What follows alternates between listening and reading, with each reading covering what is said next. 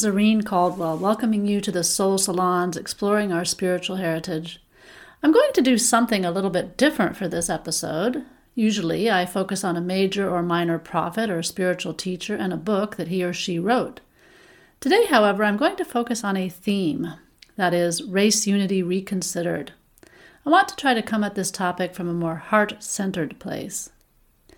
I felt called to move in this direction because we've heard so much about racism over this past year or so. Clearly, there is a lot of injustice and structural racism in our society that needs to be addressed. Our black brothers and sisters have suffered a great deal, both historically and today, and especially in America. But I have also been quite disturbed by the amount of what I call white bashing that I have heard and witnessed lately as well. I'm white, for example, but I was called a derogatory name recently, too. Being blamed for one's skin color, whatever it is, strikes me as wrong. Prejudice can definitely move in both directions, or any direction, and I don't think we are ever going to solve the racial divides in America or anywhere else with the beating each other over the head approach that many have been taking. Instead, I wonder what might be different if we could all see each other as noble human beings with a spiritual destiny and purpose, regardless of our race and color. So I want to share some quotes from different faith and wisdom traditions and from peace builders on these ideas. I will first share a passage from a, from a book called A Hidden Wholeness by a man named Parker Palmer. He is a contemporary peace builder from the Quaker tradition, and he runs a retreat center in South Carolina called the Center for Courage and Renewal. In the book, he says that you cannot gather people and say, in effect, in this circle we invite your soul to speak so we can resolve our racial tensions. The moment you do so, an impossible distortion sets in. I am in the circle because I have a white soul. He is here because he has an African American soul. And she is here because she has a Hispanic soul. But the soul has no race or ethnicity. It is the core of our shared humanity as well as our individual uniqueness. The moment we try to trap it in sociological categories, hoping to put leverage on some problem, it will run away as fast as it can because we have distorted its nature. So I want to dig a bit deeper into this love idea. Abdu'l Baha, who is a key figure in the Baha'i faith, talks about how we need to see in each other a divine love reflected in the heart. In another passage, he adds, let your hearts reflect the glories of the Sun of Truth in their many colors, to gladden the eye of the divine cultivator who has nourished them. Day by day, become more closely attracted in order that the love of God may illumine all those with whom you come in contact. Be as one spirit, one soul, leaves of one tree, flowers of one garden, waves of one ocean. The Baha'i writings address how we can find a more pure and perfect love when we can see the beauty of God reflected in another soul. Martin Luther King, too, talked about the need for a divine power to unify hearts. In the year before he died, in 1967, he said, Let us be dissatisfied until that day when nobody will shout white power, when nobody will shout black power, but everybody will talk about God's power and human power. King was, incidentally, not a secular leader. He was a Baptist minister and very much grounded in Christian faith and tradition. Sometimes I think people forget that. Similar to the Baha'i tradition, King spoke often about the oneness of humanity. In one of his sermons, he says, This call for a worldwide fellowship that lifts neighborly concern beyond one's tribe, race, class, and nation is in reality a call for an all embracing and unconditional love for all men. He referenced St. John when he talked about how God's love is perfected in us if we love one another. And he adds, Let us hope that the Spirit will become the order of the day. We can no longer afford to worship the God of hate or bow before the altar of retaliation. There really does seem to be a lot of hatred and anger in the world today, and I think part of that might be because mainstream and social media amplifies our worst instincts in many respects. Despite the fact that I was a journalism major a long time ago, I have really, really cut back on my news consumption. But let's get back to the topic. Martin Luther King, whom I was mentioning, was a contemporary leader. But if we want to go back even further in the religious history that King mentions, we can turn to the Buddha, who said, For hatred does not cease by hatred at any time. Hatred ceases by love. This is an old rule. It may be an old rule, but it's one that we seem to forget in every generation, and particularly now in the time of such deep political polarization. I'm going to interject a bit of my own story here because I think it might give this race unity topic a little bit more of a personal touch. I grew up overseas, in part, so I had interactions with amazing people from all over the world by the time I was a teenager. To me, that was just a normal way of being. I was also in the International Club in college.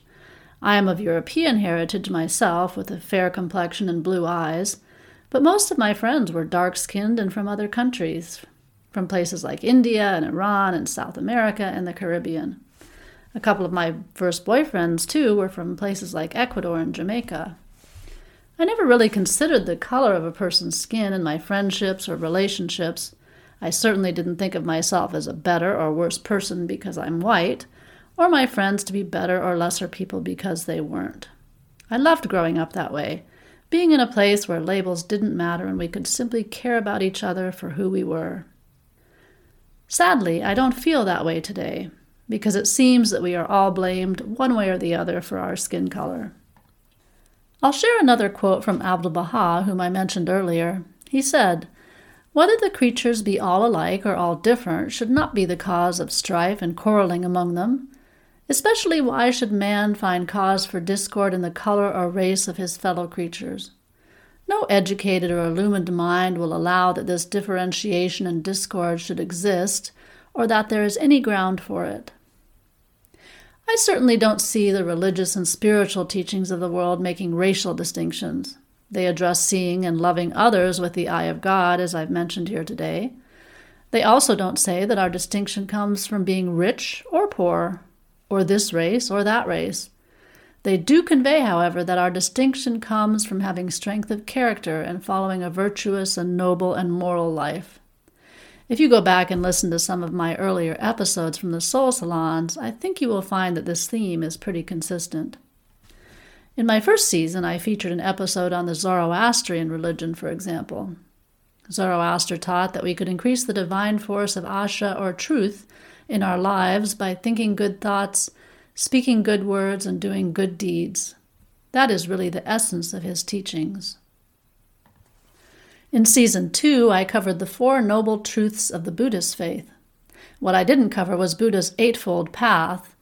This path to transformation includes right views, right intent, right speech, right conduct, right livelihood, right effort, right mindfulness, and right concentration. I won't go into detail about what all of that means, and perhaps I'll cover it in an upcoming episode. My main point, though, is that spiritual distinction has nothing to do with one's race or economic status for that matter. At least I'm not recalling that the Buddha or any other major prophet actually said that. And here's another verse from the Quran on the same idea. O mankind, indeed we have created you from male and female and made you peoples and tribes that you may know one another. Indeed, the most noble of you in the sight of Allah is the most righteous of you. Indeed, Allah is knowing and acquainted. In a more secular context, I came across a poem called True Greatness from someone named C.E. Flynn. I really couldn't find any information on this author, but the poem speaks to the same idea of spiritual distinction. It says, A man is as great as the dreams he dreams, as great as the love he bears as great as the values he redeems and the happiness he shares. A man is as great as the thoughts he thinks, as the worth he has attained, as the fountains at which his spirit drinks, and the insight he has gained.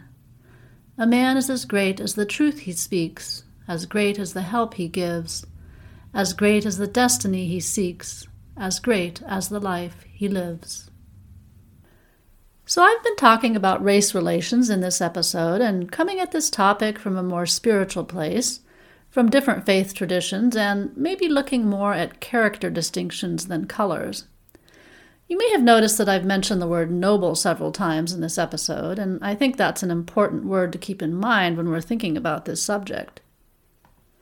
One dictionary definition on nobility that I found was the quality of elevation of mind and exaltation of character or ideals or conduct. And I've touched on that with some quotes from different wisdom and religious traditions that I've shared here. So, my question for this episode is Would we treat others differently if we approached them with a feeling that they were noble?